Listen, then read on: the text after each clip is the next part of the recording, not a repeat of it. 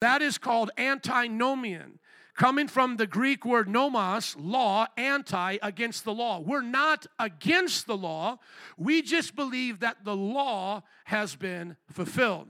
So, if you want to look at a cup being filled, you could think of it as being beneficial. So, think, think of like I, you come to my house and I say, Would you like something to drink? And you go, Sure. And I give you a cup of water, okay? Now, more people come and I say, Would you guys like something to drink? Well, what I could do with that cup is I can now pour it into the pitcher fill up the rest of the pitcher, and then pour out from there. Are you listening? I, by having those options, I haven't disregarded the first cup being filled. I've just put it into a place where it can be filled more and more can come. Does everybody get that? That's how you can look at the law being fulfilled. He's not taking this law, this fullness of the law of Moses, and just tossing it aside, going, I don't care about this anymore. That was me, meanie God in the Old Testament. This was me before coffee. Now I've woke up a little bit in human history. I've had some coffee. Now I'm a nice God. No, it's Him saying, Here is my law, pouring it into the new covenant, making it full. All that it could possibly be accomplished was accomplished. Jesus did it by living perfectly, by the way. That's how He accomplished it. And then adding into it all of the things that we will now know as the new covenant. So the new covenant is not necessarily replacing the laws of the Old Testament. It's not doing away with the laws of the Old Testament. It's bringing those laws to their fulfillment. It's bringing them to a higher level where that water glass would only fill up this much of water. But now that water glass being poured into the pitcher, the pitcher can hold much more water. Can I hear an amen? Now, to understand, because it's all water, what applies to us, Jesus now teaches us, like in this illustration, how to, in the book of Hebrews, how to live in the new covenant while honoring that law. Because, like water, the cup of water, and the water now in the jar is all the same substance. God's laws, whether they're old or new, they're all the same substance. They come from His mind, from His character, for His good and benefit. But He now can tell us how we're going to live out that law. So now I've taken this cup, put it into a, a, a, vase or a jar, and now I can now divvy it out to you and however I want to do that. What we now learn in the new covenant is how these laws will be given to us.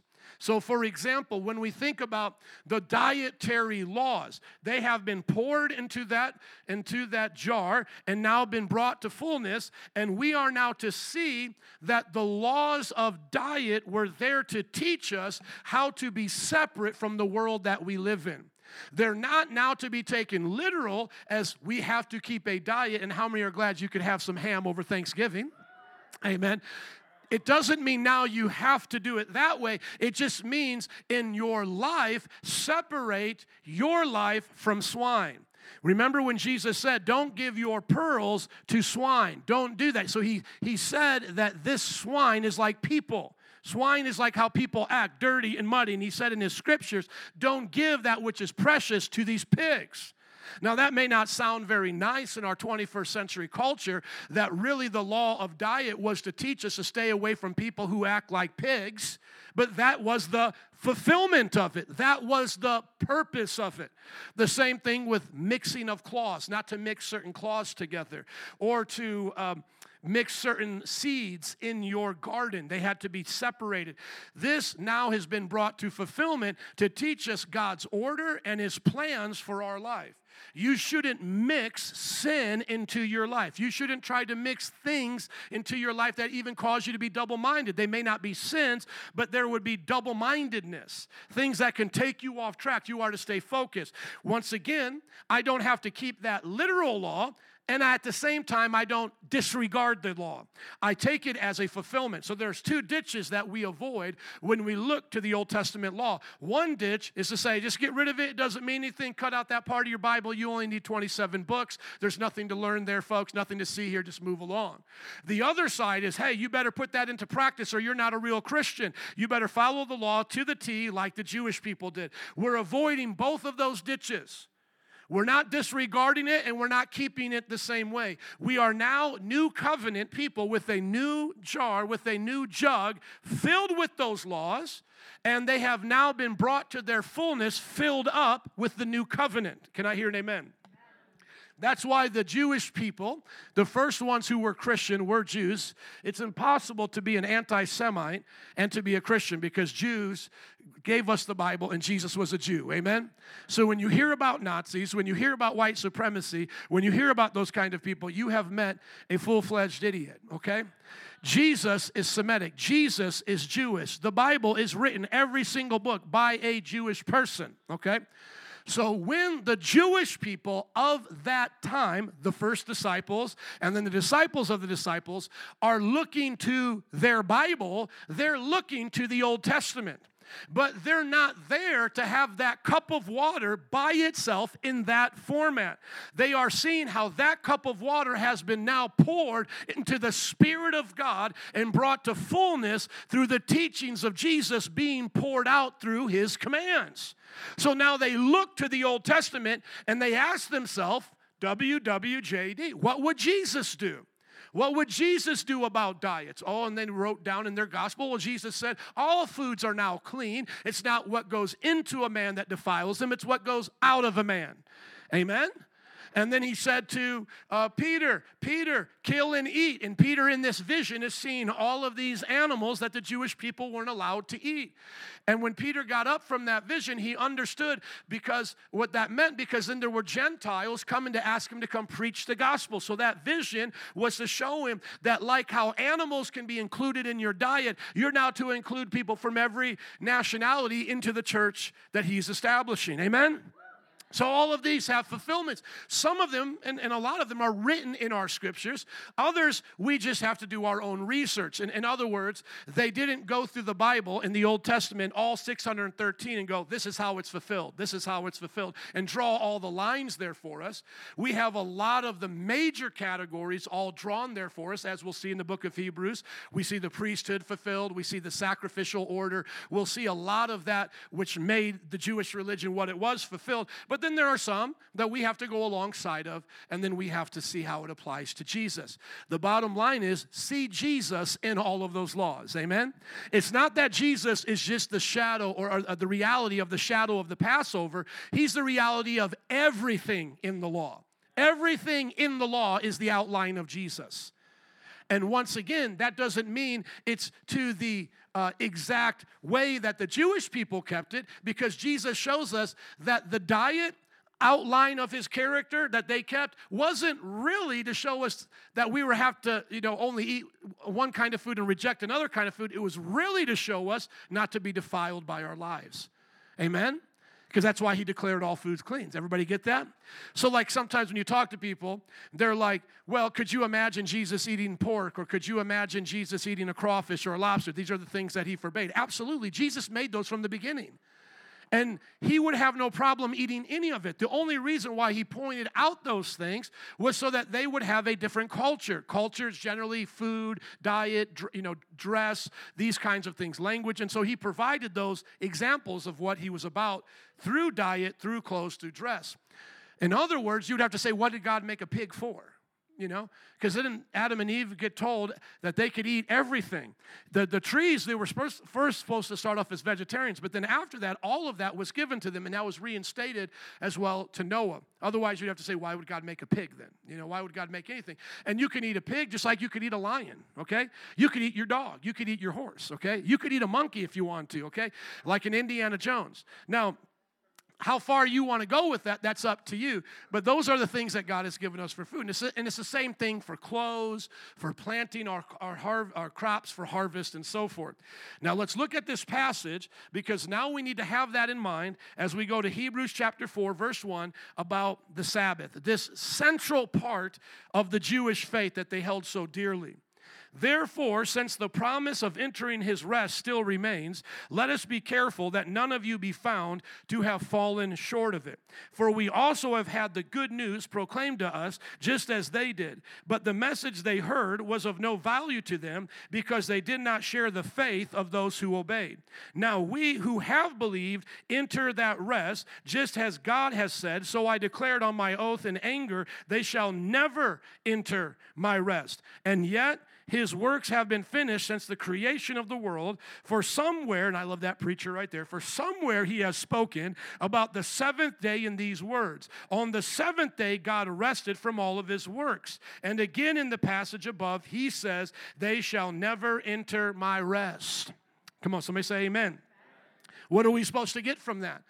What we're supposed to get from that is that the author of Hebrews, please go up to verse 1 is telling us not to be like the Jews who received the law of the Sabbath but did not enter into it because they were rebellious and sinful. Everybody check. Make sure I'm telling you the truth. There remains a promise of entering his rest. It still stands. And he's saying to those people now, which would be in the first century, for them not to miss it. So he's looking back towards the first people who heard the law of Moses as they were delivered from Egypt, living in the wilderness. He's saying, Don't be like them. They did not get the rest, they missed it, even though they had the gospel preached to them. The word good news there is literally gospel. Gospel. Was the gospel present in the Old Testament? Absolutely. If you just listen to that introduction I gave you, the gospel shadow was there. Through all that they were learning about the law, if they put it together, they would see the gospel sacrifices, the dietary laws, uh, the, the blood that needed to be shed for all different kinds of sins, the Levitical priesthood, the uh, temple, the tabernacle, the Ark of the Covenant. I mean, I could be here all day describing each one of these as a shadow putting together the pieces of the gospel. That should be encouraging to you. The gospel is founded in the Old Testament. This is why we're not saying meanie God, new God. You know, old God, new God, meanie God, nice God. When Christians look at the Bible as these early Jewish people did, they are formulating the details of the new covenant from all the promises of the old covenant. In other words, the Bible for the Christian was the Old Testament. Where most of us, all we know how to do in the Old Testament is take out the nice Sunday school stories of David killing Goliath, Daniel in the lion's den. They knew how to go back there and find their marching orders and to find the fulfillment of those shadows so that they might have the real deal in Jesus. And that's what's so beautiful about Christianity. It would seem that God, if He were to speak to us, would speak to us that way. In other words, God would tell us about himself before he would come so that when he came, we would recognize him and not fall for the phony. Did you ever wonder why there's prophecy in the Old Testament? Or just in general, why there's two covenant, why there is even an Old Testament? And testament, for those who don't know, just means covenant, deal, agreement. I believe the entire purpose of that Old Testament, that old agreement, that way of doing things was so that when Jesus came, there would be no confusion over who he is. Well, how do we know you're the right one? Because then everybody could come as they do now. I'm God, I'm this, I'm that, and then tell you all types of stuff. But hold on, in the time of Jesus, you could say, Well, were you born of a virgin? Let's just start right there and see if you can even apply for the job to apply for the job of Messiah, according to Isaiah, you know, 7, you have to be born of a virgin. See? And you have to be born in Bethlehem. And you have to come from the line of David.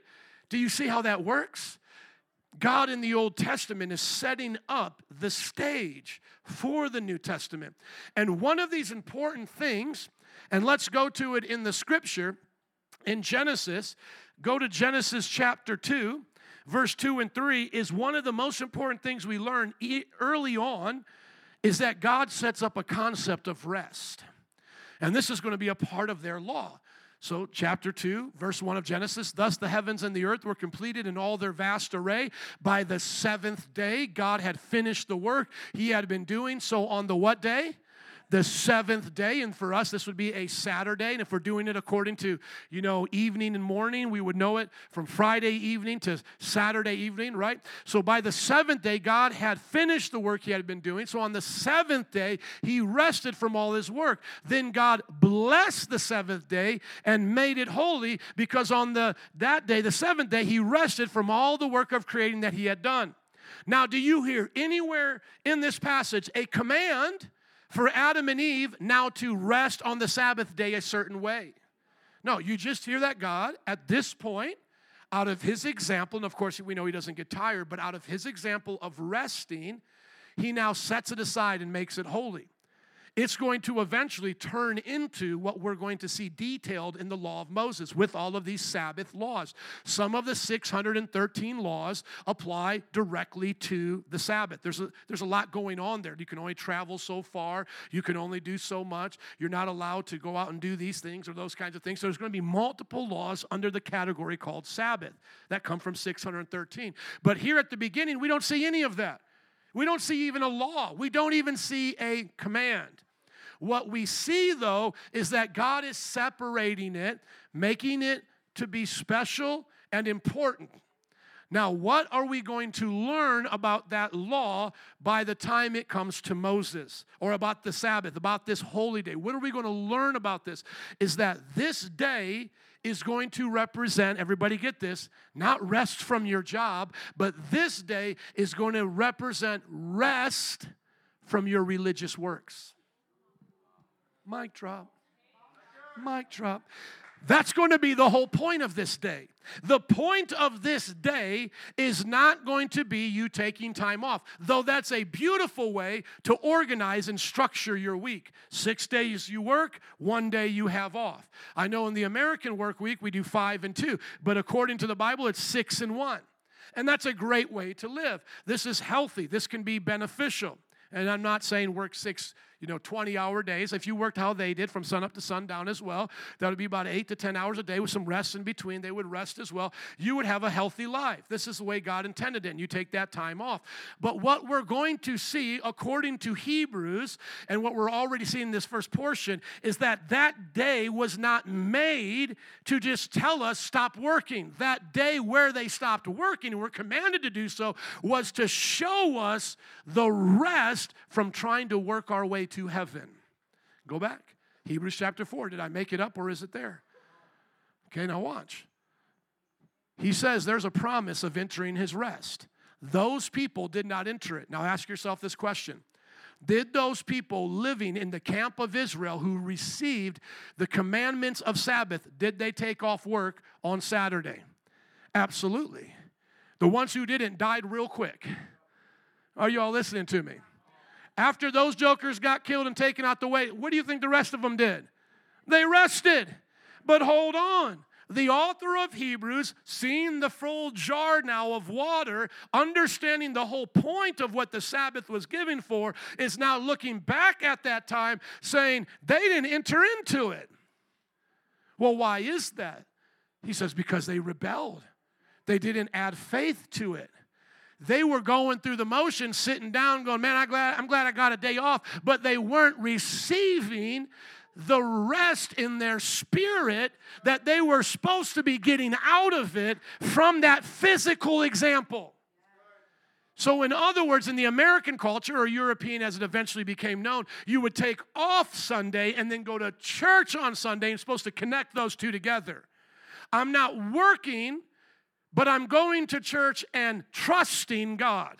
I'm not working to earn something. I'm going to a place to receive grace from my God. Do you all get that? There was supposed to be a lesson in there, and we didn't get that on our own. We got that by looking back to them because that's what they were supposed to get. They were supposed to understand today I'm not working. Thank God there's grace. And the way that was demonstrated by them getting the manna, because they were supposed to get it six days but not collect on the seventh, that was one of their laws, is that they were supposed to understand on the sixth they can get double so that when it ends on the seventh, they can have more than enough to eat. Amen? So I don't need to work today, but I'm still provided for today. I don't need to go out there and grind today, but I still have what I need today. And what does the Bible say? They didn't get that, they missed it. They missed the entire point of it. They thought, well, if I just don't work today and I don't get stoned and I stay out of trouble, then I get the Sabbath. And God's like, no, they didn't. Because then when it came to other areas of their life, it showed that they didn't connect faith to what God was doing all along their journey, they continue to be bitter towards God, argue against Moses, cause all of these problems to the point where he said, Only from Joshua and Caleb are going to, uh, only uh, Joshua and Caleb from the 12 uh, spies that went out of the 12 tribes is going to the promised land. The rest of you are all going to die here. Why did he tell them that? Because they hadn't connected that he was a good God. They hadn't connected that he was taking care of them. They had missed it. They thought that if they didn't get water, they weren't going to drink, not understanding God can bring water out of a rock. They didn't understand that they, you know, they thought if they can't have food like they had in Egypt, they were going to starve, not understanding that God could bring up food from the, from the dew. And they kept complaining and they kept doing it to the point where God says, Now watch, not only will you not get a break from your work anymore in that way, now you're going to miss the promised land which is where now we get the concept of there is a weekly rest. Somebody say a weekly rest. And then there's an eternal rest. Come on. The example that they were supposed to see was man, if I'm getting a weekly rest, if God is always being good to me on this weekly schedule, then I know God's going to take care of me on an eternal schedule. But because they blew it on their weekly schedule, they didn't get it. Now they don't get the eternal rest. And in between there, in between their normal everyday life and going to be with Jesus in heaven was the promised land, which was supposed to be a place that reminded them of the kingdom of heaven on earth. The promised land was supposed to be kind of like that blurry line between what God is doing in heaven and what God will do on earth. Like, like heaven and earth were supposed to be joined together in some way like, like it was supposed to be like paradise for them, especially when you listen to the descriptions of it. But they blew it and they had to die and couldn't even go to it. And then finally, as we get down to Joshua and to others, as they get closer to it, even there, they don't fully receive all that it was supposed to be. And so God gave them a chance to have paradise on earth, heaven on earth, in the promised land, but hardly anybody even tried to receive it. And by the time they get to the the judges, nobody even wants it anymore. They want their land to be ruled by kings like everybody else. And the Bible even says that the kings were now going to manipulate them, take them to war, steal their, their women, and it was going to go downhill from there. But we look back at theologians and say, did anybody even have it? And it doesn't even look like Joshua had it because all of the land still wasn't ever occupied, even under Joshua. It seems like even Joshua took an easy way out and didn't do all that he was supposed to do, or at least the ones after him, because they never occupied that land. If you look on a Bible map, the land that they occupied was just a portion of everything that they were supposed to have. And so the people of Israel never even got close, in other words. Now, you see this? This is not just a good Bible story.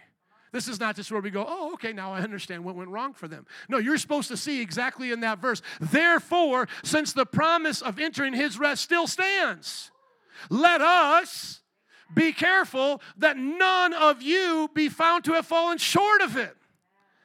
So now you and I are supposed to read this and scratch our head and go, oh, hold on. What can I miss here? Because it's telling me, the author is telling me not to miss something. Highlight his rest still stands, please. What I'm supposed to see is that I can miss his rest. And if you've been tracking with me, what do you get instantly? That spiritual rest. That spiritual rest. But there's also an eternal rest, isn't there? Because it's not just a promised land that we're looking for now, is it? We're looking for heaven. We're looking to be reunited with God. The promised land was supposed to be just a shadow of God's heavenly land. Amen? And so this author is telling us hey, you better make sure you don't miss this because they had the good news preached to them. They learned about these things back then for them to understand in their context, and they didn't get it. They had a cup, And they were supposed to know that that cup was for them, but they didn't even get that, let alone that it was going to be fulfilled in Christ and go to this whole other level. They didn't even get that. They couldn't even get the first part. And I think about today in the Christian church about how we miss all of it. Most of us in the church don't even get, we don't understand the Old Testament. We don't understand what Jesus did. We don't understand the promises. And we're falling into the trap that Hebrews is warning us about. Because when was the last time you said, Jesus is my Sabbath rest? When was the last time you said, I can't wait to be in eternal rest? When was the last time you looked at the time that you got God's rest until you go permanently in His rest? You, thought, you saw this as an opportunity to bring others to rest, as a kingdom of God coming to earth, as the kingdom is in heaven. Most of us don't even make those connections and we miss it. And yet, the author here felt it so important to take a chapter out of our Holy Scriptures to explain it because he doesn't want us to miss it. Otherwise, highlight this, please the message will have no value. If you think that you are working your way to heaven, you have missed the entire message of the gospel. You need to be reminded of why there was a command for Sabbath. If you think it's because you do a little and God does a little, you do a little and God does a little, you have received no value from the message of the gospel. Because the message of the gospel is not you doing 50% of the work and then God doing the other 50%. There's going to be work a Christian will do, but the entire basis of the message of the Bible is that God creates, you don't. And then when God rests, you rest with Him. But the world wants to take it upon themselves to do what God has not told them to do. It's almost as if on the seventh day, instead of resting with God, we want to go back out there and weave a basket. We want to go back out there and plant some more garden instead of trusting God. And this doesn't give anybody an excuse to be lazy. It doesn't. Remember, it's based on six days working, one day rest. But the point is, we've missed what that day of rest actually is. And this is why, and let me just be very clear and honest with you this is why many here backslide and you don't get Christianity because you're looking towards your effort in Christianity to accomplish Christianity. And what you don't understand, for you to think you could accomplish the work of Christianity, for you to think that, would be like you thinking you could create the heavens and earth in six days.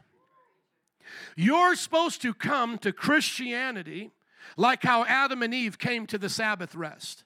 Enjoy everything God made and say, Thank you, God, for it. It's a gift. You are not supposed to come to Christianity going, What can I contribute to those six days of labor? What did you miss, God? What can I do to save myself? No. You're supposed to come 100% on the La-Z-Boy of God's grace and rest in Him. And He takes pleasure from that. Go to Matthew chapter 11, verse 28. Don't take my words, take it from Jesus' words. This is how we were supposed to understand rest. Somebody say a Sabbath rest. Come on, a Sabbath rest is in Christ Jesus. I'm not talking about being lazy and not doing anything for the Lord. We'll balance this out, trust me. But this is what Christianity is supposed to look like to you. Jesus speaking to the people Come to me, all you who are weary and burdened. That's a lot of people going to church today. I'm tired, Pastor. I've been going to church all week. I'm tired, Pastor. I had to do Bible study. I'm tired, Pastor, of fighting temptation. That's how people talk about Christianity. If you're talking about Christianity like that, you don't have any Christ in your anity. You got buffoonery anity. You're acting as a buffoon. You got sinner anity. You don't have Christianity.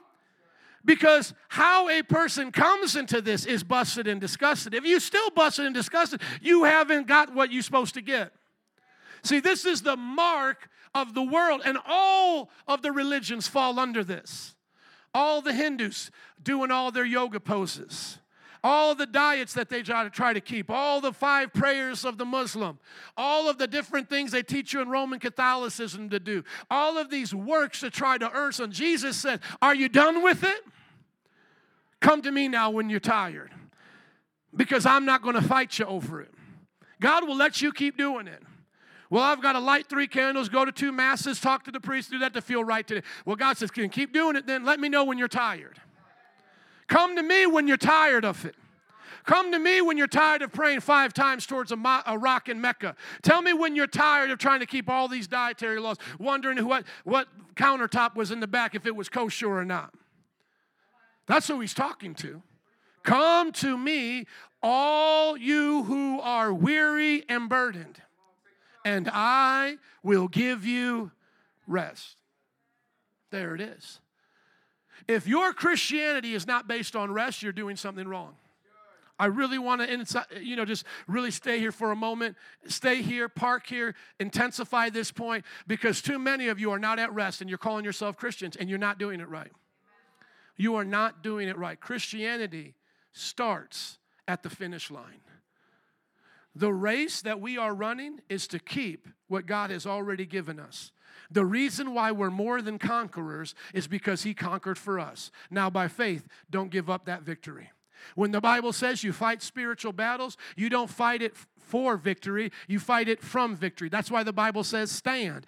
Stand. It doesn't say go over there and get it, it says stand where you're at, stand your ground. Because you're supposed to be standing, and I'm supposed to be standing in victory and in rest.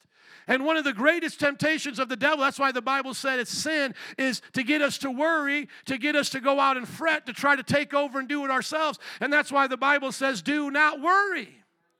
Because worry and fear is the opposite of faith and trust. How do I know that I'm on the wrong path? When I'm feeling burnout, tired, and I can't see the things of faith because all I see is my effort, my ability, my failure. That's how I know I'm off the wrong, wrong right path. I'm on the wrong path. Are you listening? And that will be a sign to you throughout your Christian life. Man, I'm, I'm not at ease. My heart's not at rest. I'm restless in my mind. You've stepped off the path of righteousness then. You got to go back to that place of rest because Christianity is defined by rest.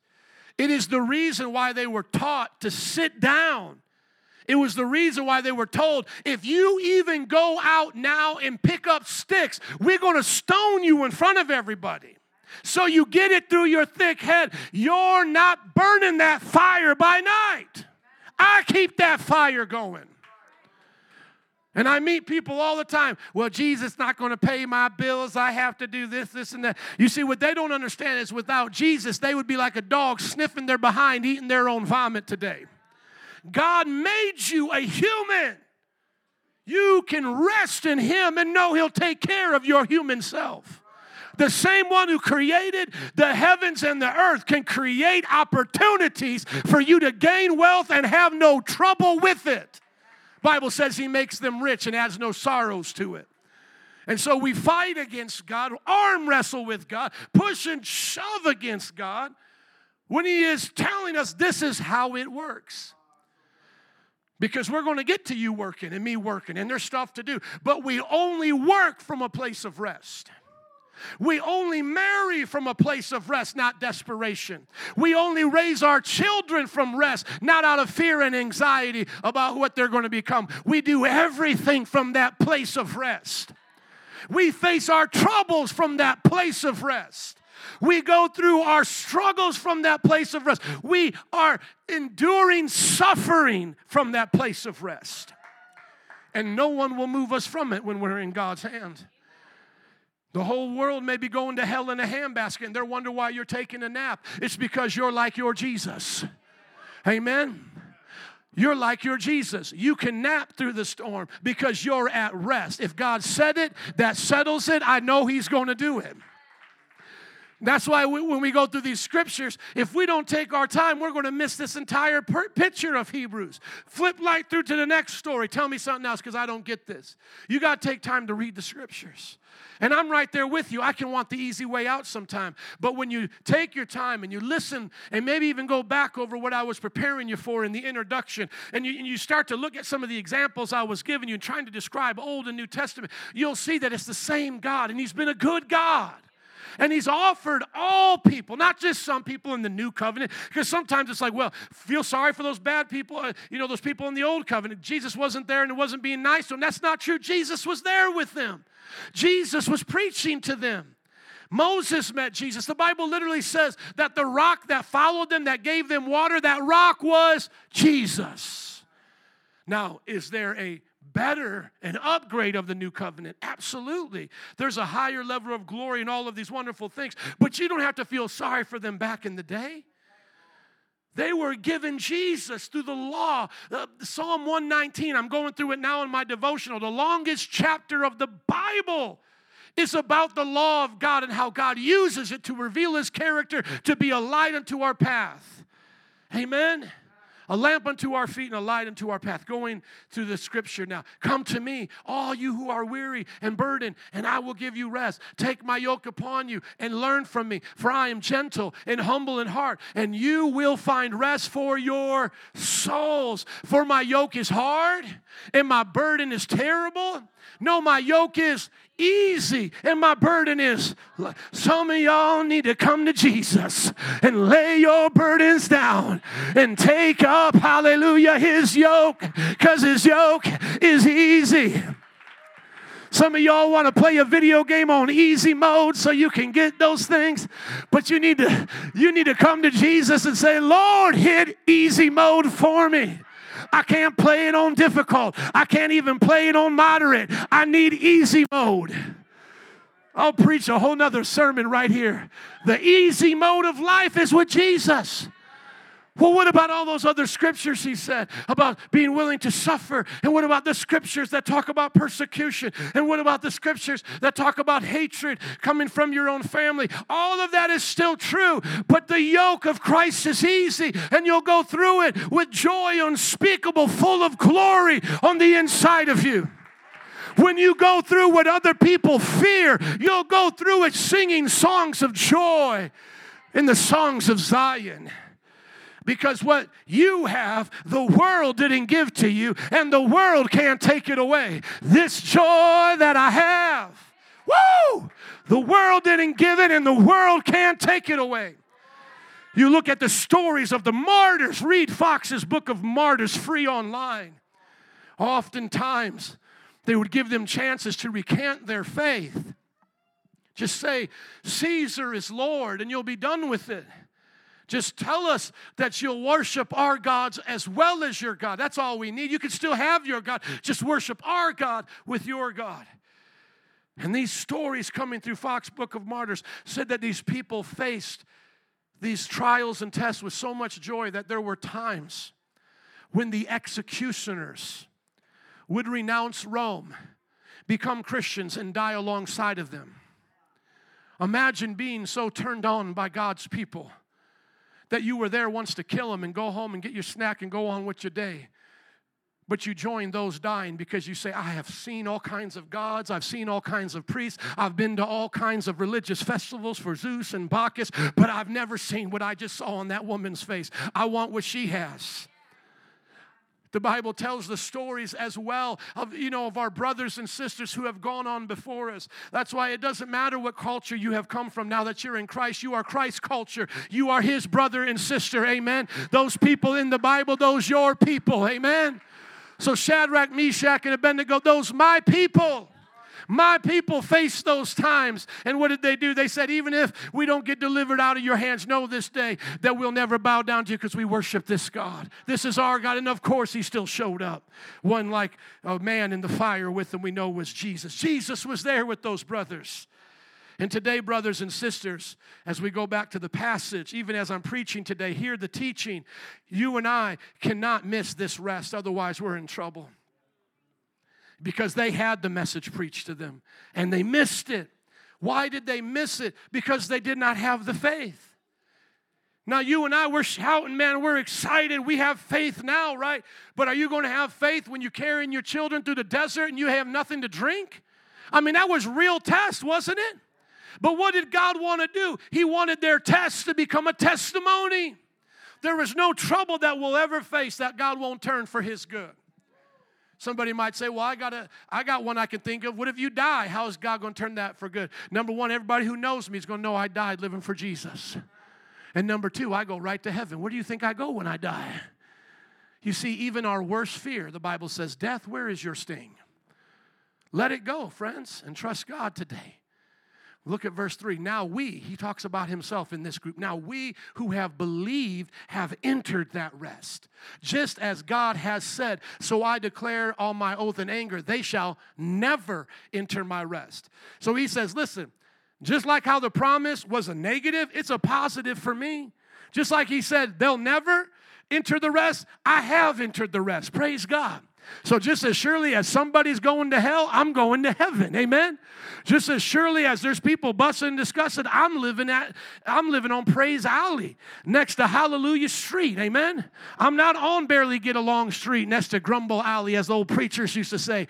I'm on Shouting Lane next to Hallelujah Avenue.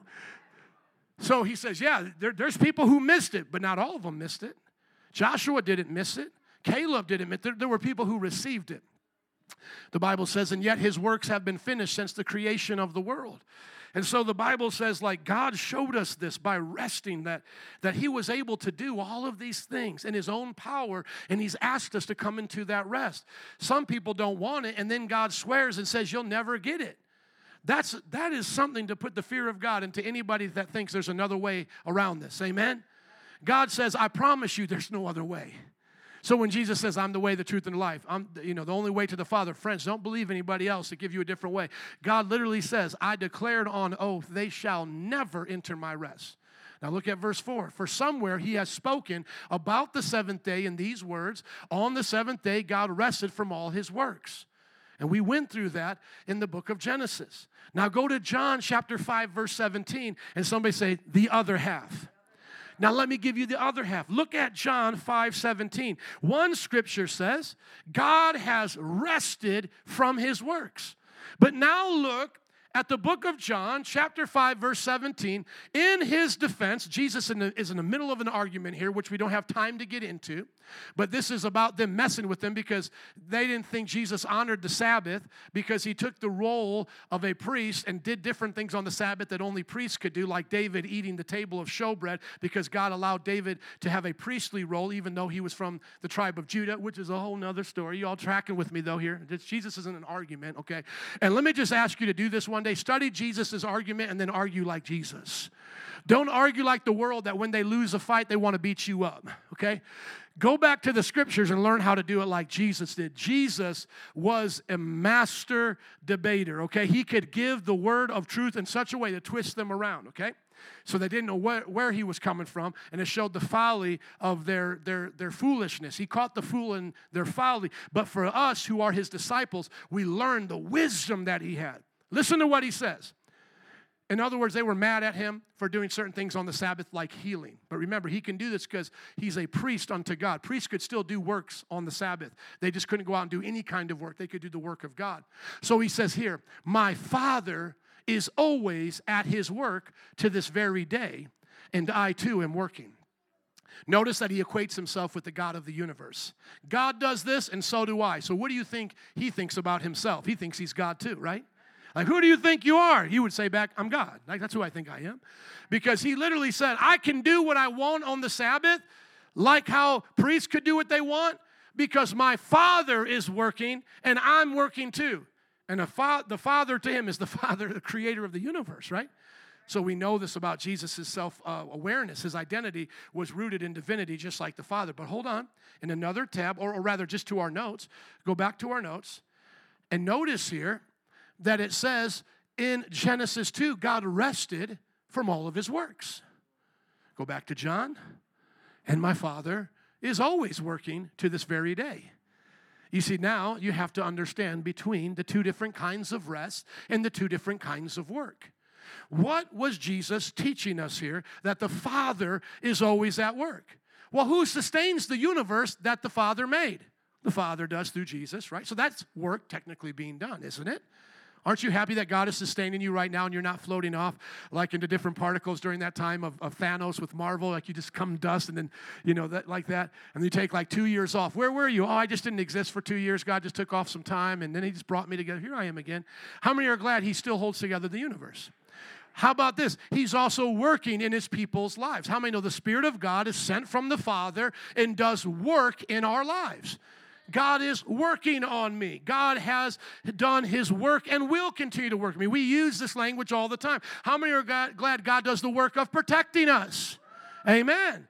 He walks with us, talks with us, all of these things. Jesus says, My Father is still working. Going back to the Hebrews passage, but the Father, God, He has stopped working. Oh, what do we do with this? We just simply harmonize it. It's not a contradiction. How has the Father stopped working? The Father has stopped working in the sense of creating new things for creation. The creation now is being sustained by the Son and is continuing to expand, but there is nothing new being inserted to it. In other words, the laws of nature have now been fixed.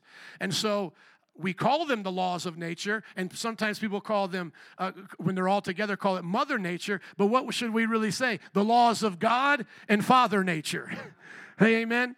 Or as the Bible says, the earth is his footstool. We say to Mother Nature, You are where God puts his feet up. God's in control here, okay? But this is to be understood not in a contradiction, but in a compliment. The Father doesn't need to add anything else to creation. So the early Christians used to wonder, you know, as they fought against the evolutionists and these things, does God get inside of every womb, as the psalmist says, and literally knit the baby together? And is he there at every conception of an animal and making sure the atoms do what they do? Or has God made the world now to function in such a way and he can sit back and chill? I think it's both and. God, because He put His design elements in the world, it is like God knits all of us together. But it's not literally God knitting us together, it's that which He has put in motion from the beginning of creation. That's why when children come from their mom and dad, we call that procreation. It's a way of understanding there's something that we're doing, but it's not totally up to us. It's really manipulating or working with what God has already given us. As the old joke goes between God and the devil, the devil says, I can do this much better than you. Give me a chance at making humanity. I'll make them better. They'll serve me. They won't rebel like they did with you. And then and Jesus says, Okay, devil, you can go ahead and do it. Go ahead. And then the devil goes, Well, I first need the dirt. Because you remember that's what man was made out of. And then I and then I need you to help make the man stick together. And then I'll take it from there, right? See, that's the old joke is that the devil doesn't even have his own dirt. God created something out of nothing, nothing prior to that, but his own power and ability. Satan can't do that. Ex nihilo, as the theologians would say, out of nothing. God creates out of his own creative ability, whatever he wants, however he wants. But since he's made the universe, he has now made it to govern by his laws. He doesn't insert anything there. But what is the work that He is doing? The kind of work that I just mentioned. He's working in our lives, He's doing new things within us. Those things are still happening because of God. Now, go back to our example here of Hebrews. What kind of rest are we supposed to have? We are supposed to have a rest that says, I don't earn my salvation. I'm saved by grace through faith, not of works, because I can't boast about it. But now that I'm saved and I'm at rest, I'm supposed to do the daily work of God in my life. I'm supposed to co labor with God. Can I hear an amen? And as I co labor with God, how do I do it? I do it from a place of rest, like how He's at a place of rest. When God does things in my life by the Holy Spirit, He's not working up His energy, He's not having to exert Himself. He's simply from that place of being all powerful, demonstrating His goodness and love. And so, from Jesus' place of rest, He works in our life. From Father's place of rest, He works in our life. Blessed Trinity. From the Holy Spirit place of rest, He rests in our life. He works in our life. And so now we are supposed to, from a place of rest, work the things of God. Amen. That's why He says Therefore, since it still remains for some to enter that rest, and since those who had formerly had the good news proclaimed to them did not go in because of their disobedience, God set a certain day, calling it today. That day is the day of salvation. That's when we enter into what they did not have. This he did when a long time later he spoke through David, as in the passage already quoted. Today, if you hear his voice, do not harden your hearts. And how many remember that passage from the previous chapter? You're supposed to hear the word and not have a hard heart towards the word. Now look at verse 8. It says, For if Joshua, and I have Jesus there in the King James, and I believe that's the correct translation, Jesus had given them rest, God would not have spoken about a later day. Now, why is there an argument over whether or not should be Jesus or Joshua? If you remember the discussion I've given you before, they're actually the same exact name. The translators early on wanted there to be a difference between the one we worship that is called Jesus or Joshua to everybody else named Jesus or Joshua. By them doing that, they've caused a little bit of confusion. Confusion that starts with the very fact that I've just told you that Jesus' name is Joshua, okay? That right there confuses most of you because you're like, Jesus and Joshua, those are totally two different names. No, they're not. They're actually the same exact name, just two different trails through etymology. One, Joshua goes directly from Hebrew, Yeshua, to English. You almost hear it in the Hebrew, right? Yeshua. What does that sound like? Joshua. Now, here's where you get the, uh, I want to say nincompoops, but I'll try to be polite. But those who now want to say, where does Jesus come from? As it's pronounced in the Greek, Jesus. They'll say Zeus. And that's, like I said, a, a, a cotton-headed ninny-moggin, okay? Just because house and mouse sound alike doesn't mean that they have the same etymology. They don't, okay? Jesus does not come from Zeus, has nothing to do with it, even though it has an us at the end. Jesus is Greek. Going from Yeshua to Jesus is then where we get Jesus. Now, some people will say, well, there was never a J and, and, that you're only supposed to use the Hebrew name and all of these different things, so they wouldn't even accept Joshua or Jesus. You have to use the sacred name of Yeshua. All of this is nonsense. How do we know? Because our Bible was handed to us in Greek. And if you take what is for us or what is for the Greek language an I and you transliterate it to a J, it's the same exact word, Jesus or Jesus. So now going back to our discussion Jesus, Jesus, Joshua, Yeshua. Are they speaking about anybody different there? No, those are all the same person, the same name. Now, are there multiple people with that name in the Bible? Yes, there is a guy named Joshua who was Moses' assistant. And as Moses' assistant, he took over the camp of Israel and led them into the promised land. At this point of the writing of Hebrews, it says that he had not given them rest. And so now the question is is that the one we're supposed to think of? Or are we supposed to have the big picture that this is Jesus, Joshua, the Son of God? Not the son of Nun, Joshua, but the big picture is Jesus had not given them rest. Now, do you see the argument? The debate is between whether or not it's the guy who was Moses' assistant or whether or not we're talking about Jesus, the Son of God. Some of you look confused, but I can't help you because some of you also were napping. So listen, I can't help you on that. But let me just tell you this if you go back and listen to the tape, you'll see what I said. Now, here's what I believe Jesus is the one that could not give them or did not give them rest. And the King James also says that. Now, the confusion is between Joshua and Jesus because they have the same exact Greek name. When you look at the original Greek manuscript, it says Jesus. That can be referring to Joshua, the son of Nun, or Joshua, the son of God. I'm just using that name Joshua now. Does everybody get that? It could be referring to Jesus, the son of Nun, who was Moses' assistant, or Jesus, the son of God. Okay? It doesn't really affect the translation, uh, it doesn't really affect the interpretation of the passage. It's just good that you recognize that. So I believe it's speaking big picture here. Jesus did not give the people of Israel rest at that time.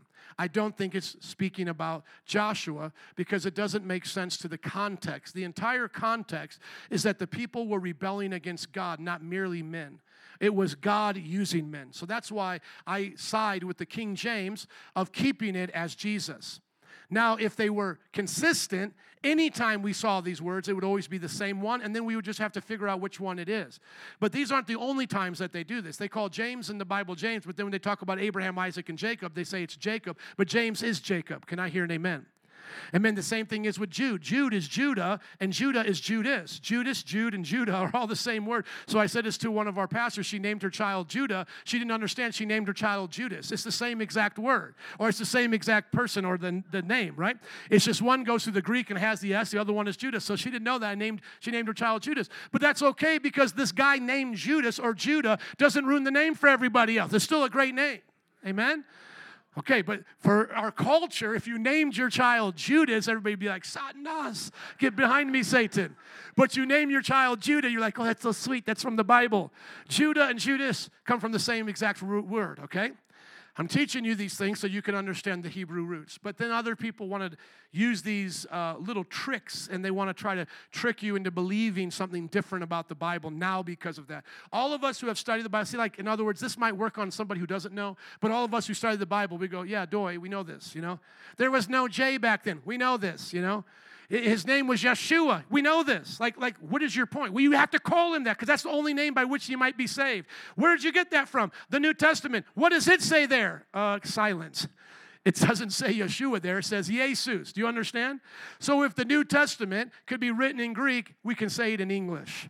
If it was meant to be preserved in Hebrew and we were all supposed to use these sacred names, that's how the New Testament would have come to us. And by the way, the Old Testament was translated into the Greek long before Jesus ever came as well. It's called the Septuagint. This name game is just a way for them to lure you in. It's like something they throw out, and then once they get you with that, like, oh, I didn't know that. His real name is Yeshua. That should be pronounced Joshua. And once they get you with that, then they introduce all these other wacky things, you know? And then before you know it, you're living on a commune, sharing your wife with the leader, okay? So watch yourself before you wreck yourself, amen? So if Jesus had given them rest, God would not have spoken later about another day. Well, hold on. I thought everything was about that day and about that time. No, remember, there was another kind of rest that even those who were obedient, taking a week off, were supposed to look forward to as another day. And the promised land was supposed to represent that another day, but that other day was really the kingdom of God. There remains then a Sabbath rest for the people of God. For anyone who enters God's rest also rests from their works, just as God did from his. Oh, well, hold on. I thought it says they already had that rest. Look at verse 11 now. Let us therefore make every effort to enter that rest. Go back up to, I believe it's like verse 7. Let's make every effort to enter that rest. No, no, I'm sorry, it's verse 4. Look at verse 4. It says, uh, uh, go, go up just a little bit. Sorry, it's verse 3. Look at it here. It says, Now we who have believed enter what? Okay, so in one sense, he goes, We entered that rest. Now go back down. Go back down, please. And then what does it say? Let us therefore make every effort to enter that rest. So I am am I in the rest or am I trying to get to the rest? Somebody say both. Both. How does Jesus rest? How does God rest? He rests from not creating that way, from not being involved in creation as in making new things ex nihilo. But how is He working? He's working by His Spirit through the creation He's already made in our lives. How are we supposed to rest in salvation? We receive it. We say that I don't have to do anything else to earn it. It's a gift received by grace. Everything I do from this point on, the yoke will be easy and the load will be light, and my soul will be at rest. But do I now at rest do nothing? No. Like God, as Jesus said, the Father is still working. I now still have work to do. But I don't do it from a place of turmoil, of trying to earn salvation, I do it from my place of rest. See it again. Go up just a little bit and see what he ties in here now. Go up to verse 10, please. We'll go to verse 8. For if Jesus had given them rest, God would not have spoken later about another day. There remains then a Sabbath rest for the people of God. How many are people of God here today? There's a rest waiting for you. But I thought I'm already at rest. Yeah, you're at rest in your salvation, but there's a rest when you get to heaven. And I'm going to show you that in just a moment. There remains a rest for me. God, I thought I had it all. No, there's still more to come in rest. For anyone who enters God's rest also rests from their works, just as God did from his. Look at Roman, uh, Revelation chapter 14, verse 13. Revelation chapter 14, verse 13 says that when we get to heaven, we will rest from our works. Then I heard a voice from heaven say, Write this Blessed are the dead who die in the Lord from now on. Yes, says the Spirit. Notice the Spirit speaking. I love the Holy Spirit. He just sneaks around and goes, Peekaboo. Don't you love that? Have you ever tried to look for the Holy Spirit in the scriptures? Isn't that just wonderful? Yes, says the Spirit. It's like, where did that voice come from? That's the Spirit speaking. Okay, yes, says the Spirit. They will rest from their what? Their labor, for their deeds will what? Follow them. Well, I thought we were already at rest if we were Christians. We are. But what is that rest we're looking forward to? The rest of no longer needing to do good deeds. Wow. So you mean Christianity has two kinds of rest? Absolutely. There is the first rest that we experience when we come to Jesus and we understand the same one who put that fire by night, cloud by day is the one who takes care of us. The same one who put manna on the ground is the same one that will provide for us. When we come to Jesus, we take his yoke and his, his, his load upon us, and it's light and it's easy. That is salvation, and that is to be received today. Can I hear an amen? And then there is a rest. Now that we have this rest, there is a rest we also look forward to because every day, even though we're at rest with Christ, we're still doing the works of the Lord. And even though we have joy when we suffer, suffering still stinks and we don't like it. Amen. And even though there are testimonies that come after tests, we still have to go through them. And there then will be a time where we rest once and for all and never have to do another good deed again in the face of the devil. That's what Christianity looks like. That's why the book of Hebrews gave us that illustration. Going back to the notes, please. We see that there is a rest even for us. And we need to, verse 11, make every effort to enter that rest so that no one will perish by following their example of disobedience. And next week, by God's grace, we'll get into the Word of God being alive and active. But let us just finish this passage. Go up to the first verse and read with me as I go through all 11 verses and see if you can tie this together the two aspects of God's rest. Therefore, since the promise of entering his rest still stands, let us be careful that none of you be found to have fallen short of it. For we also have had the good news proclaimed to us just as they did. But the message they heard was of no value to them because they did not share the faith of those who obeyed. Now we who have believed have entered that rest, just as God has said. So I declared on my oath in anger, they shall never enter my rest. Yet his works have been finished since the creation of the world. For somewhere he has spoken about the seventh day in these words On the seventh day, God rested from all of his works. And again, in the passage above, it says, They shall never enter my rest. Therefore, since it still remains for some to enter that rest, talking about salvation, and since those who had formerly had the good news proclaimed to them did not go in because of their disobedience, God again, somebody say, God again, thank you, God again set a certain day, calling it today. Somebody say, today is the day of salvation. Come on, say, this is the day of salvation. Thank you. This he did when a long time later he spoke through David, as in the passage already quoted. Today, if you hear his voice, do not harden your hearts. For if Jesus had given them rest, God would not have spoken later about another day. There remains then a Sabbath rest for whose people? God's people, people who are now resting in the Lord in salvation. For anyone who enters into God's rest also rests from their works. Hallelujah. How many are working for Jesus today, putting in OT? They will rest from their works just as God did from his because at some point God will be done working through his people on the earth as well. As the example of when he finished creation, he'll finish the work of the church as well. Amen. Lawrence, would you come, please, in closing? Today, do you have the rest of God starting with salvation? We said all that this author gave us today so that we could examine our lives and see if we have the rest of God in our souls. First and foremost, have you repented of your sins, been born again? Have you realized that your good deeds cannot achieve for you the things of God? No matter how hard you try, you cannot please God to equal or earn salvation. If you have not realized that yet today, repent of your sins. The heart of a sinner today can be changed to the life of a saint. But the sinner must say, Not my will, but God, your will be done. That's the greatest trust fall, isn't it? And you see those things, right? Like on those uh, corporate outings, trust fall, and sometimes they go bad and then they put them up on YouTube and we laugh at them. You know what I'm saying, bro? Look at them. well, you shouldn't have did it like that. Well, hold on here for a second. They told me I could trust them. Yeah, but people tell you they can trust you all the time. You can trust them all the time. Isn't that something we have to do? Trust exercises to get people uh, to, to be able to believe again that people are trustworthy because we've been so hurt in life, right? But is God a trustworthy God? Yes. So what they didn't do is they didn't trust God from the very beginning.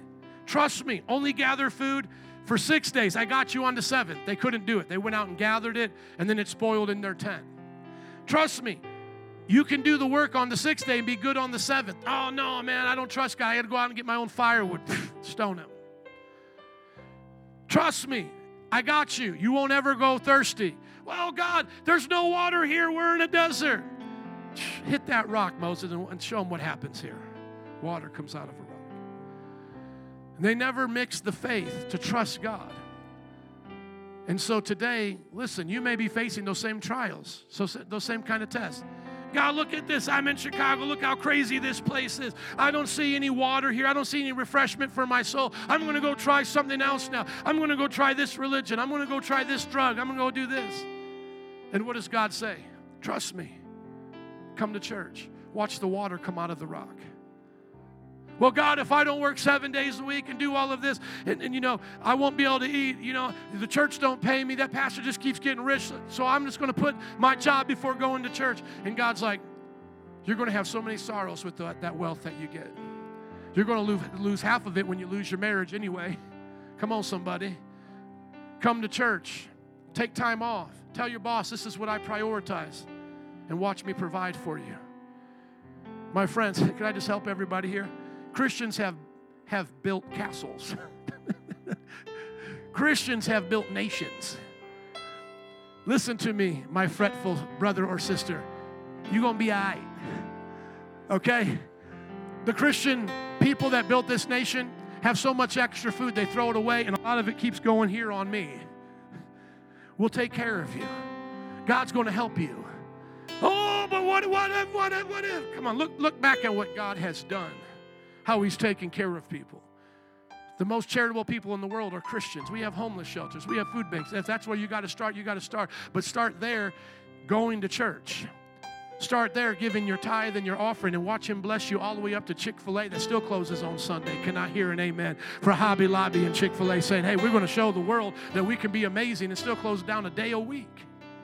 And I'm not saying it's wrong for you to work a job. I'm just saying for those of you, you here who have not yet trusted Jesus, trust me, there's a lot of people who have been where you've been, and God has shown himself faithful. So you come to Jesus and you trust for salvation and you go to, to Betty bed. You go nighty night. You rest.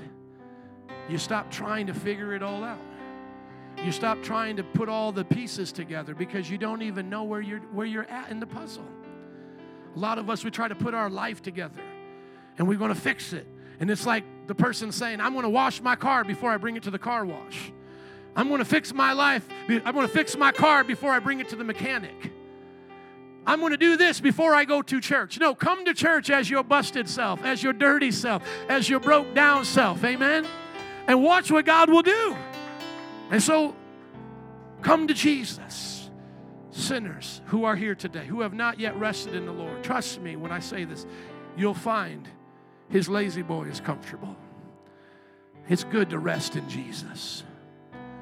I've woken up so many days after facing nights of torment or weeks of despair and have realized part of what made it longer than what it should have been was me not taking a seat in Jesus.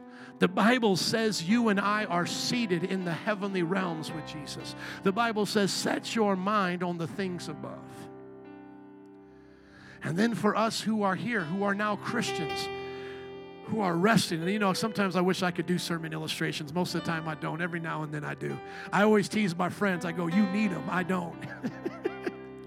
Ah, I mess with my friends. My friend has to have a whole stage of sermon illustrations. And I go, brother, just give me the word and I'll preach for two hours, you know? But I wish right now I could have a sermon illustration of a La-Z-Boy. Because that's what it's supposed to look like, you going to do the works of the Lord. When did Jesus, doing the works of God, ever look stressed out? Did anybody work harder for the Father than Jesus? then why don't our pastors look more like Jesus? Why do our pastors look like that crooked eye uh, cat that's that stressed out meme? Where's my coffee? You know, this is I wake up all crazy and stressed out. And pastors put that up. Why don't we look like Jesus? How are you today in this church more stressed out than me, the pastor of this church? well, I got to go to this life group, and then I got to go to this. Man, I'm I'm living this life on easy mode. Oh, Pastor, you don't work that. No, I work harder than most of all you, even on your secular job. But listen, when I wrote 20 books, I didn't write it like you stressed out. When I lived in the inner city, preached five days a week, all up and down the projects, I didn't look like you after one Bible study.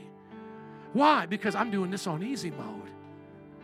How dare I go out into this world and represent something other than Christ while calling myself a Christian? You look at most of those Jehovah Witnesses, man, they need to take a break.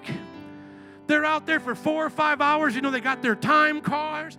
They don't know how to rest. You know why? Because they were told by their cult leader, unless you do this, you don't go to heaven. I don't go out and preach. Yesterday, going to uh, preach the gospel in front of the abortion clinic, I would have got paid the same as a pastor. If I do, if I do or I don't, I get paid the same. It doesn't matter. I go out there as a joy.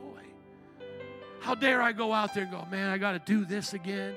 These crazy, wild sinners. man, I don't want to go. Can we call this off? God forbid. Brothers and sisters, whatever we do, we should do from rest.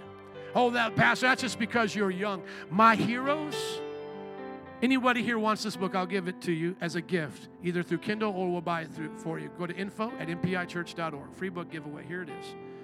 Goodbye, Planet Earth by Lester Sumrall. In his 80s, wrote his farewell address.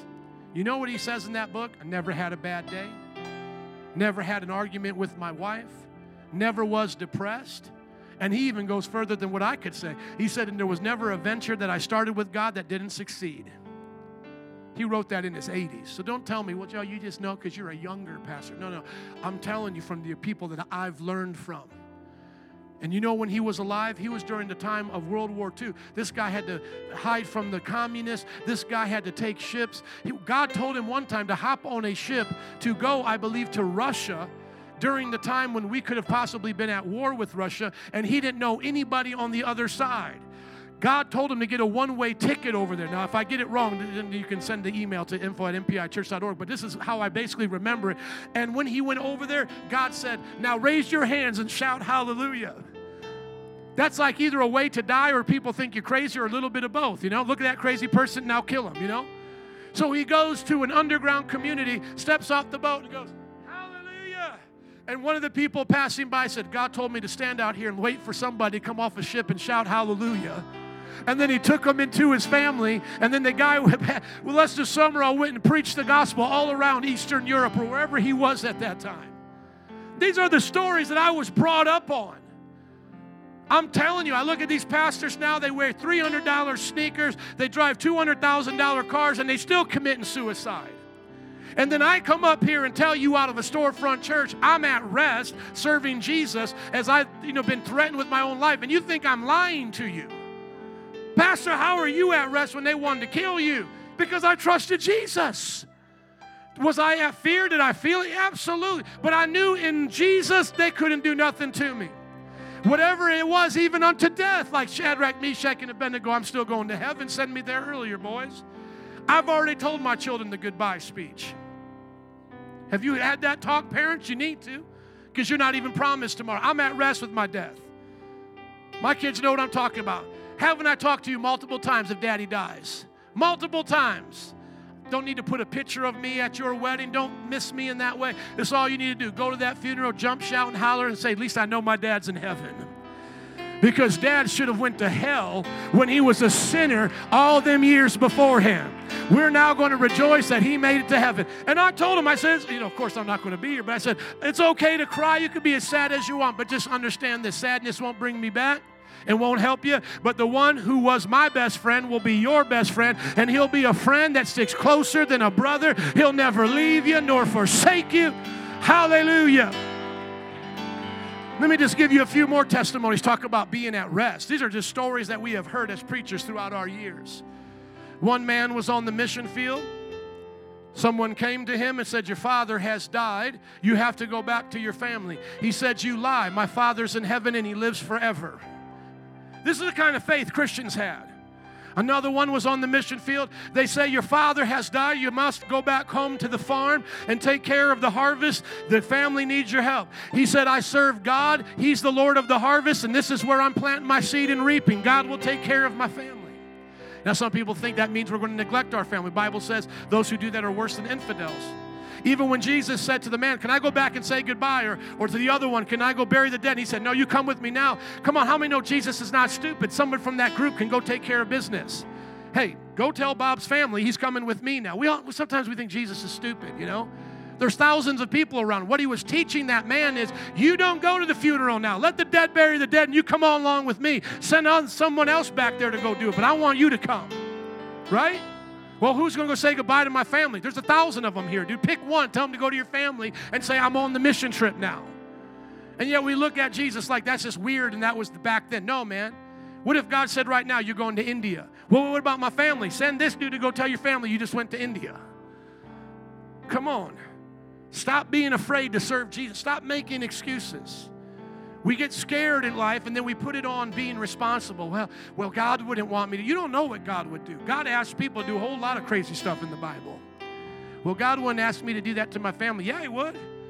God's asked family to move on mission fields a whole bunch of times. Families have died on mission fields for Jesus. Jesus got glory out of that. Whose family is it? Yours or Jesus's? Amen?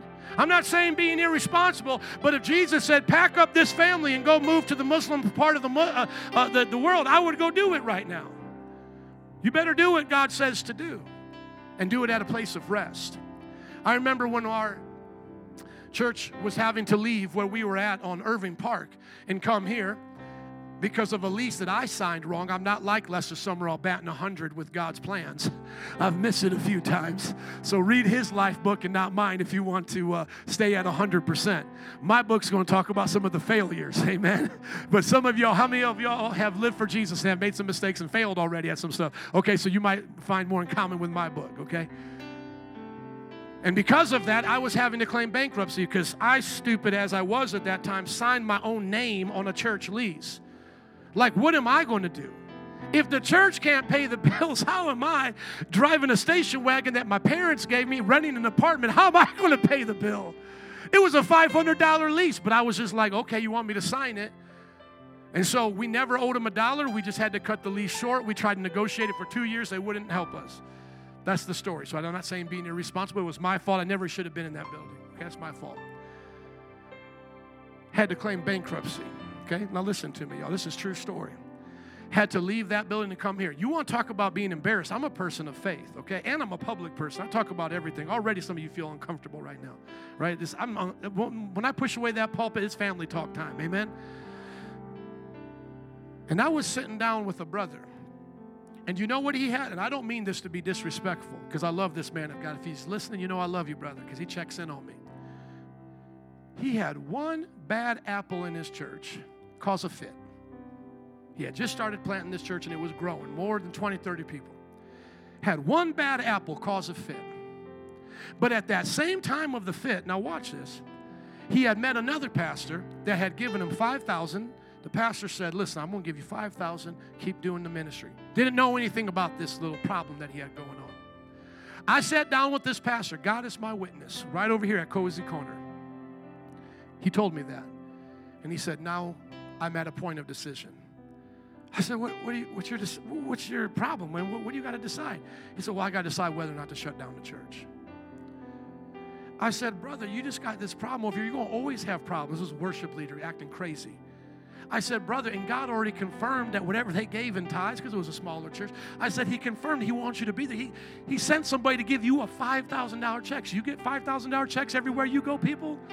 Come on. I even asked him, Is this normal? No, this is just a, a one time thing out of the middle of nowhere. I then told him my story. He said, Brother, what? You're going bankrupt. You're losing a building. They want to sue you. They want to do this. And you got all these problems. And he said, Brother, I didn't even know you were having those problems. You came here so happy. This is what he said to me. He said, What I'm going through right now, this is what he told me. He was an Iraq war veteran. He said, What I'm going through, you could tell it on his face. He had not been sleeping for days. This is the truth. He had been calling me even prior to that as well about some of these problems. He said, What I'm going through now is worse than my PTSD of being in the Iraq war.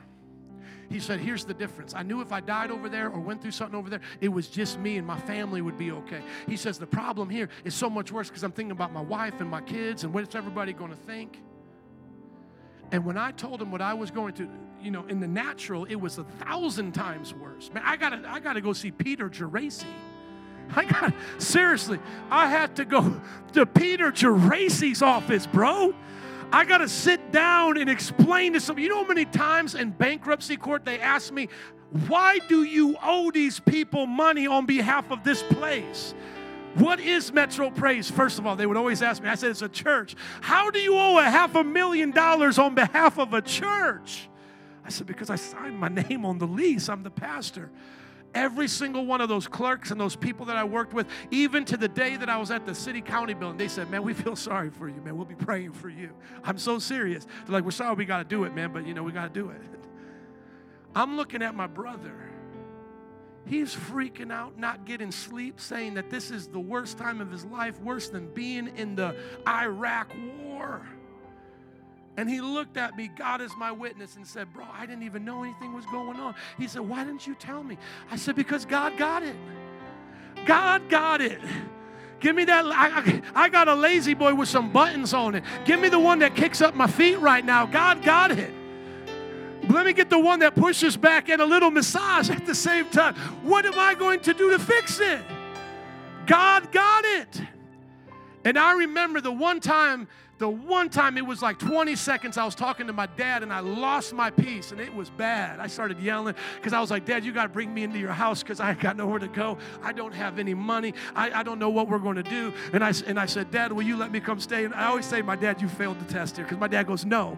But he said he was trying to test, he was trying to make a room for God to do something, test my faith. I'm like, Don't ever test my faith like that again. You know what I'm saying? But he's like, No, you can't come to my house. My Christian dad. And I yelled at him. I didn't cuss him out, praise God. I didn't swear at him.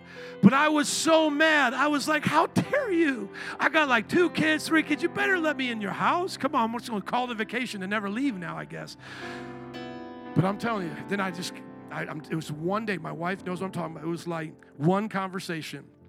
And then I went right back to that La-Z-Boy. And I said, I'm not moving from here. I didn't call myself into ministry. I didn't put myself in Chicago. This wouldn't be where I would be. I, this is not the church that has my name on it, it has his name on it.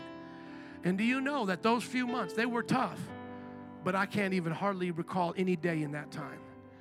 Because you know what? Like Joseph in the pit, like Joseph at Potiphar's house, like Joseph in prison, those days just went by like a vapor. And the next thing I knew, I was standing in the blessing of God. The next thing I knew, I saw the church starting to grow. I started to see that bank account get bigger than we'd ever seen before. And I started seeing the promises of God come through in ways that I'd never seen before. And so if you ask me now, like, like if you actually said the date, some of y'all remember when we first came back here and, and Cynthia and others were there. If you were to ask me, well, what was that Sunday like? And that next Sunday, I don't know, but I just showed up, preached, loved Jesus, and He made a way. Do you know that my mother has that same testimony about when she buried her daughter who died drinking and driving? I don't know how I made it through. I don't know all the, the steps that I took. I don't know whose book that I wrote. I just know I rested in Jesus. And He took the sorrow out of my heart. And He brought back joy. And He gave me peace. And I went to church and I loved Jesus. See, some of you here today in closing will miss the rest because you're so busy out there trying to get it. And I've been there. Stop missing it. Sit in it. Relax. Trust. One last example. Pray for me. I'm this close to passing a test to where I can trade stocks and be the kind of person I want on the side because everybody needs a side gig right now. Can I hear an amen? And so I'm a part of this organization where I got to make a certain amount of money in a certain amount of time, and I've failed the test 34 times. Think about how much of a failure I feel like right now. 34 times I have paid to take a test. It is not a free test. I have paid to take it and I have failed it. And I have a doctorate degree, written 20 books. You think I haven't thought about quitting? Now, listen to me. One of the things that gets me every single time, because I trade up and I trade down. If things are going down, I want to make sure it keeps going down because I want to make money there. If it's going up, I want to make sure it's going up. I pick directions. Everybody tracking with me? My biggest problem 34 times failing is that when I pick the direction, let's say it's supposed to go down, it always does this. It goes right opposite what I picked it was supposed to do. And then you know what I do? I get out and take my loss. But then guess what it does the next minute? Boom. And I man, I just lost X amount of dollars on this stupid test, and now it's going in my exact direction. And you talk to anybody who trades, they tell it's exactly the way it is. Because most people read the same exact signals that we all read. We're not, you know, geniuses. Some people are. They make a lot of money by being a genius. But most people just read the signals. All of us got the signal, this is going down. All of us got it, okay? You have your tracking measures, you have your, your, your indicators, and everybody knows it's going down. But see, there are big boys, hedge funds, that go, guess what? They're all going to think it's going down now. Throw it off, bump them out, and then we all get bumped out, right? And then they take it and then they go in that same direction. This is what I had to learn be at peace with that original decision. And so when I watch it go against me, and we have to trade with big numbers for me to work for this company. I start with a $100,000 account, so it's thousands of dollars. And I'm watching this thing go up against me when I'm believing that it's going to go down. Everything inside of me is saying, Get out of it. It's a bad trade. Get out of it. But I have to sit there and I have to watch this for it to go in my direction. And then I go, Yeah, yeah, yeah, I did it. Oh, yeah, yeah. And then it failed 34 times because I can't do it long enough. And then the next one comes. Oh, now this time I'm really wrong and my indicator is wrong. And then I'll get out and then it will do the exact same thing. It will go boom, boom. Or if I'm waiting for it to go up, I'll say, oh, it's going to go up. And then I'll buy it here and it goes, and then I'll get out and then it'll go. And you know what I've learned? And this is why I'm one day, really two days away from passing it. I have now the highest, longest score that I've ever had. And if I can make it, pray for me. I'll be done. My wife's knowing this because she hears me talk about it all the time. But what am I already feeling right now is the fear. I've got to do it two or three more days, though. And I'm going to face that same exact scenario where everything is going to look like it's going against me. I'm going to say to myself, Oh, get out of this. You're going to fail your test. It's wrong. You're stupid. What's wrong with this? Is the 35th one you fail. You're dumb. And you've got to stay through it. I could sit here and everything of life give you these examples. We quit moments before our breakthrough. Moments. Moments. Some of you are wondering why your marriage hasn't had a breakthrough yet. It's because you are quitting at the first sign of trouble every single argument. Every single argument goes against what you talked about with the counselor, and then now you want to quit. Every young person here, going back to your lifestyle, going back to your friends, going back to the internet, seeing things you're not supposed to, is because you leave out of here and it changes directions. One minute, you get one off thought, you get one temptation, you get one girlfriend, boyfriend calling you up, and you get out of your rest. I want every single one of us, as we leave from this place, to make a commitment to God I will never leave His rest. I will never leave his rest. Every good work that I ever do from this point, I will do it from the rest of God. If you're going to trade stocks and you're going to face anxiety, you're going to trade it from the rest of God. If you're going to go be a police officer today, you're going to go do it from the rest of God. If you're going to go be an engineer and work on billion dollar projects, the CERN project or whatever these things are called, you're going to go out there and do it from the rest of God. Every single one of us is going to trust God in our lives, in our marriages, in our families, on our jobs, with our with our careers. Amen. Would you stand up and give it up for Jesus today? And somebody say, I trust you, Lord. Thank you. Band and altar workers, would you come, please?